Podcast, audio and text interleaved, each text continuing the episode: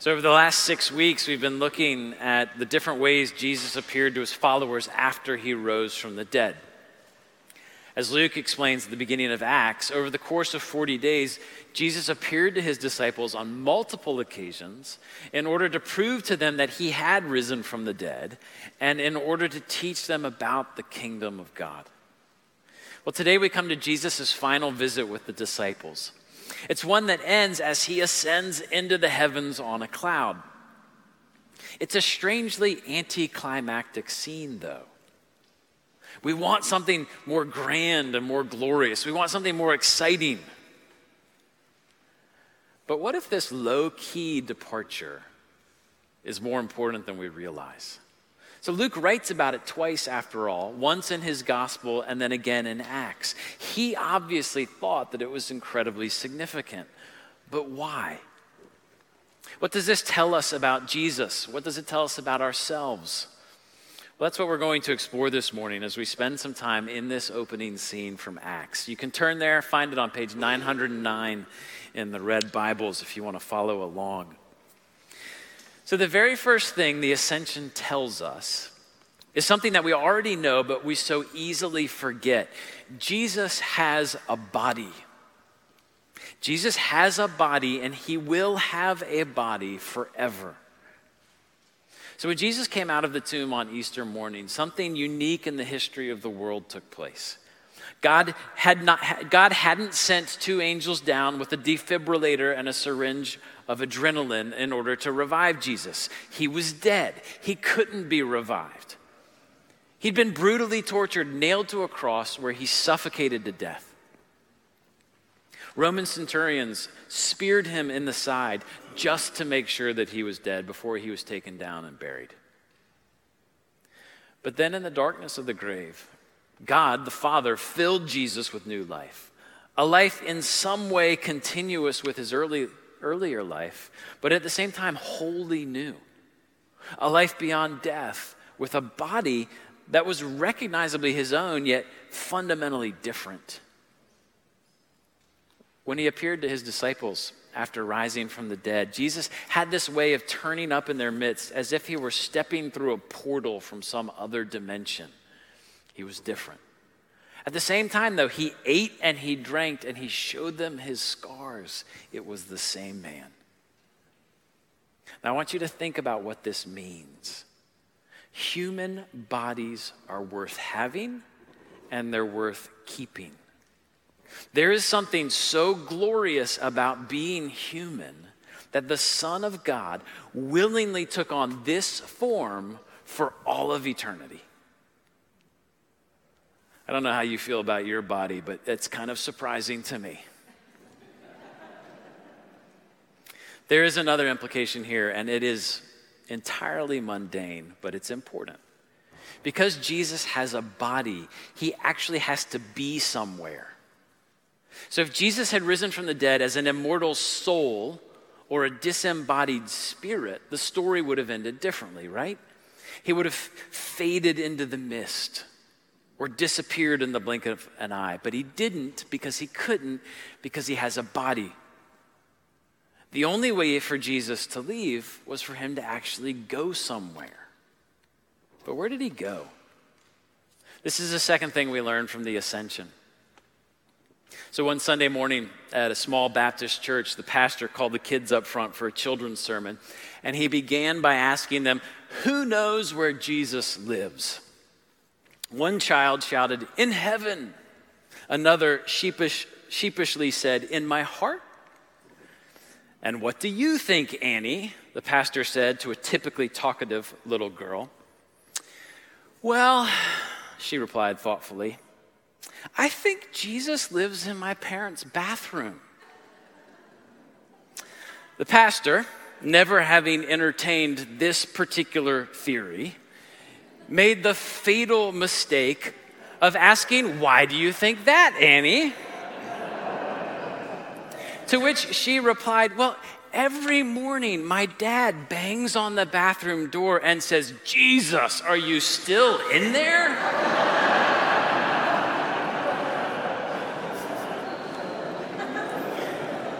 Suffice it to say, Annie's father never took the Lord's name in vain again.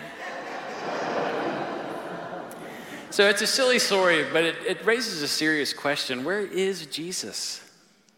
Four times in verses 10 and 11, Luke tells us that he rose up to heaven. Now, in Scripture, the heavens, they're not just the stars in the sky, they're the place where God dwells and from which he rules over creation. It's not exactly, it's not clear exactly where heaven is, but it is clear what happens there. In the Jewish imagination, heaven is God's royal residence. So we, we often think of Jesus' ascension as a journey home. Having done his work here on earth, he went home to be with God the Father and perhaps have a little bit of a rest. It's not wrong, it's just not the whole story. Jesus wasn't going home to rest, he was going home to be crowned as king and thereby to continue the work he began here on earth. The Apostle Paul describes Jesus' journey from heaven to earth to heaven in the following way. He writes, Though he, Jesus, was in the form of God, he did not count equality with God a thing to be grasped, but made himself nothing Taking the form of a servant, being born in human form, he humbled himself by becoming obedient to the point of death, even death on a cross. Therefore, God has highly exalted him and bestowed on him the name that is above every name, so that at the name of Jesus every knee should bow in heaven and on earth and under the earth, and every tongue confess that Jesus Christ is Lord to the glory of God the Father. You know, we often talk about Jesus as if he were right here with us. We sing about him walking by our side. We imagine him as a friend who meets with us. There's a sense, of course, in which these things are all true, and we'll talk about that in just a moment. But there's also a sense in which this is not true. If Jesus ascended into heaven, then that's where he is. And from heaven, he reigns over all the earth. But if that's the case, then how does he exercise his rule? Well, this leads to the next thing that this scene teaches us. Jesus rules over creation by sending his spirit to inhabit his people. It's twice in the opening passage of Acts, Jesus promises to send his disciples his Holy Spirit. In verse 4, we read that he ordered them not to depart from Jerusalem, to, but to wait for the promise of the Father, which he said, You heard from me. John baptized with water, but you will be baptized with the Holy Spirit not many days from now. Then in verse 8, Jesus says, But you will receive power when the Holy Spirit has come upon you. Jesus can't be with each one of us physically because he can only be in one place at a time. He has a body, after all. In order to be present to every one of his followers, Jesus had to ascend to heaven so that he could send his spirit. Jesus puts this plainly in, in the Gospel of John when he says to the, to the disciples, I tell you the truth. It's to your advantage that I go away. For if I do not go away, the Helper will not come to you. But if I go, I will send him to you. He will guide you into all the truth, for he will not speak on his own authority, but whatever he hears, he will speak. And he will declare to you the things that are to come. He will glorify me, for he will take what is mine and declare it to you. When we come to faith in Jesus, He sends His Spirit to live within us. We talk with Him, we experience the comfort of His presence, and we're transformed by His power. Jesus may live in the heavens, reigning over creation with God the Father, but He's taken up residence within us through His Holy Spirit. And it's by His Holy Spirit that He exercises His rule in us and through us. So look again at verse 6. So when they'd come together, they asked him, Lord, will you at this time restore the kingdom to Israel? He said to them, It's not for you to know times or seasons that the Father has fixed by his own authority, but you will receive power when the Holy Spirit's come upon you. And you will be my witnesses in Jerusalem and in all Judea and Samaria and to the ends of the earth. When they ask about the kingdom, Jesus deflects. Not quite yet, he says. But you will experience the power of the kingdom and you will partake in the work of the kingdom through my indwelling spirit. Jesus is letting them know that even though the kingdom is not yet fully present, it's breaking through all the time as his people live under the power of the Spirit. That's where the final lesson comes in. At the ascension, we learn that Jesus will one day return to heal his broken world. So after Jesus departed, two angels appeared to the disciples and told them, This same Jesus who's been taken from you into heaven will come back in the same way you have seen him go to heaven. This same Jesus, they say, will come back. And he's promised that when he does, he'll renew the face of the earth, restoring to creation the purposes for which it was made. Here's how Paul puts it in 1 Corinthians. He writes Christ has been raised from the dead the first fruits of those who've fallen asleep. For as in Adam all die, so also in Christ shall all be made alive. But each in his own order Christ the first fruits, then at his coming, those who belong to Christ. Then comes the end, when he delivers the kingdom to God the Father, after destroying every rule and every authority and power. For he must reign until he's put all his enemies under his feet. The last enemy to be destroyed is death for God has put all things in subjection under his feet. Now, I take comfort in Christ's present reign, and I bow before him with joy. But the hard realities of life, they would almost certainly push me away from him if I didn't believe that one day he will return to heal this broken world and to fully establish his kingdom once and for all. So we've looked, looked quite briefly at four things that the ascension teaches us about Jesus. He still has a body, he reigns in the heavens as king over creation. He's present with his people through the power of his spirit, and one day he will return to heal the world. But why should this matter? Why should this matter to us today? The first reason is this because we have a king who understands us. There's a man in heaven his name is Jesus. He reigns over all creation, over every star and planet, over every single cell and strand of DNA. He's all powerful. And yet, he reigns with the care and concern of one who has experienced this life in all of its glory and tragedy. That's because he's both human and divine.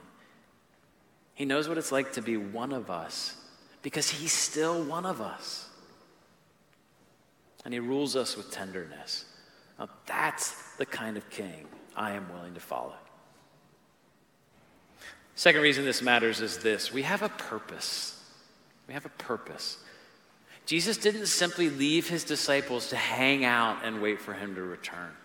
The angels were clear. they said, Stop staring at the clouds and get to work. You have a mission to take the good news about Jesus to the ends of the earth. So if you're wondering why you're here or what you're good for, here's your answer. You are here to bring the most important message of all time to the people who live next door to you.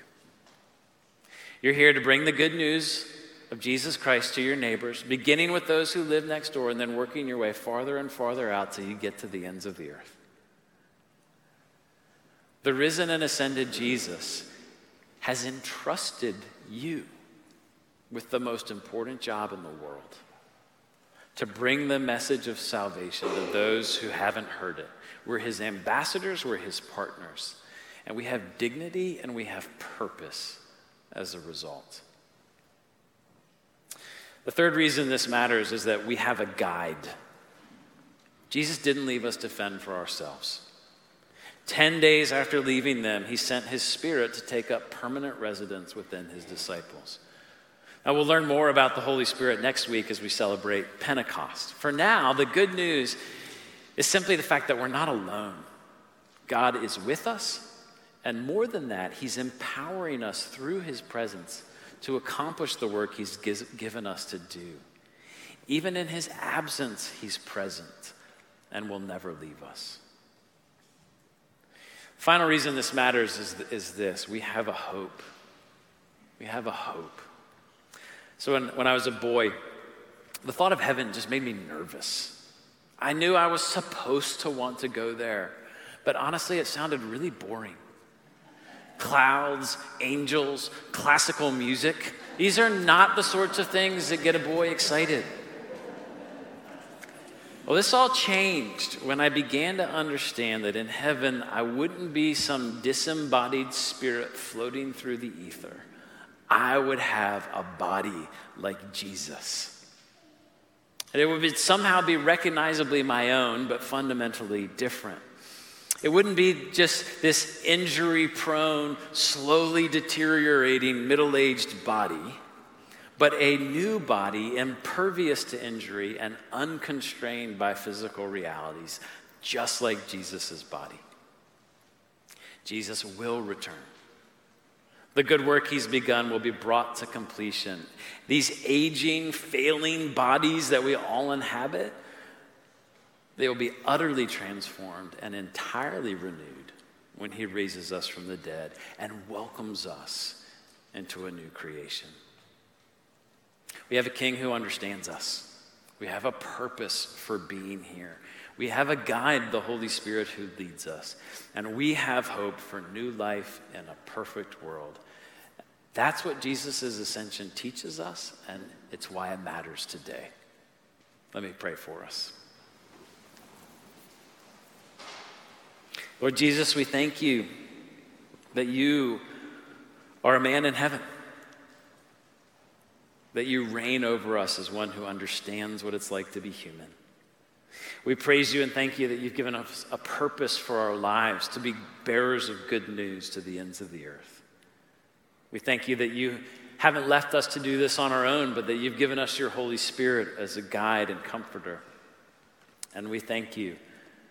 We thank you for the hope we have of eternal life with you in new, risen, glorious bodies.